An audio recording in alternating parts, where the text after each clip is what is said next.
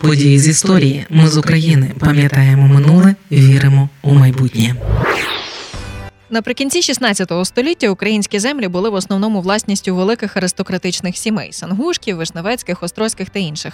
Зараз би ми їх називали крупними землевласниками і олігархами. А тоді це були магнати, князі чи некороновані королі. І кожен з них володів територіями в розмір кількох областей, що важливо мав свої приватні армії. В одну з таких входив Северин Наливайко, котрий очолив козацько-селянське повстання у 1594-1596 роках. Розпочалося воно 5 жовтня. Це подкаст події з історії, який звучить завдяки вашій підтримці. Щоб допомогти нам, заходьте на сайт Ми з України.ком та тисніть кнопку Підтримати.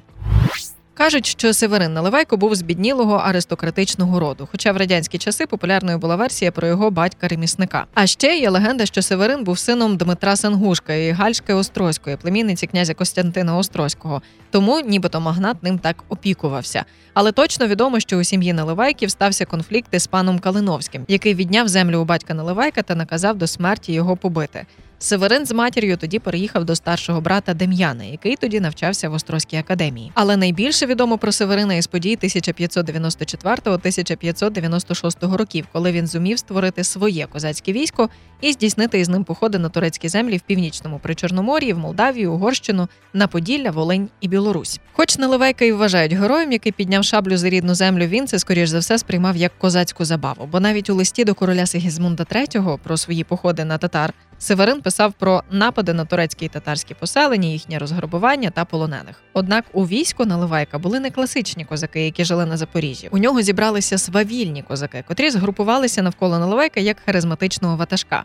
Сам же Наливайко мав непрості стосунки із запорізькими козаками. Йому пригадували те, що той брав участь у розгромі козацького повстання. Тож дії Наливайка на перший погляд не дуже вписуються у межі традиційного козацького повстання. Відомо, що він деякий час знаходився на службі в князя Острозького, підтримував дипломатичні стосунки із імператором Римської імперії, правителями придунайських князівств, виступав як їхній військовий союзник у боротьбі з турками і татарами. Загалом разом зі своїми козаками був учасником непростих політичних ігор, що велися у той час у центрально-східній Європі.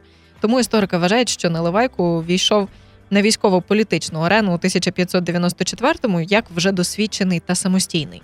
Тоді він формально залишив службу у князя Острозького і організував на Поділлі загін нереєстрових козаків. Тоді він іде у похід в Молдавію, а також на землі у гирлі Придунав'я, які контролювалися турками. Здійснювалися ці походи за домовленостями із австрійським імператором Рудольфом II і підтримувалися римським папою.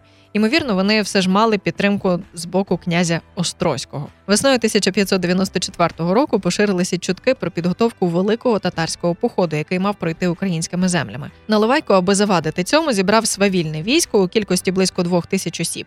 Було там чимало людей, які хотіли спробувати військового щастя, сподіваючись на легку здобич. Але були і люди, що служили Речі Посполитій, тобто професійні військові. На початку червня 1594-го Наливайко здійснив успішний рейд на зустріч татарам. Потім ще один і ще один. А перебуваючи вдома, він та його козаки, добуваючи собі бонуси, чинили грабунки, вимагали викупу від міщан і так далі.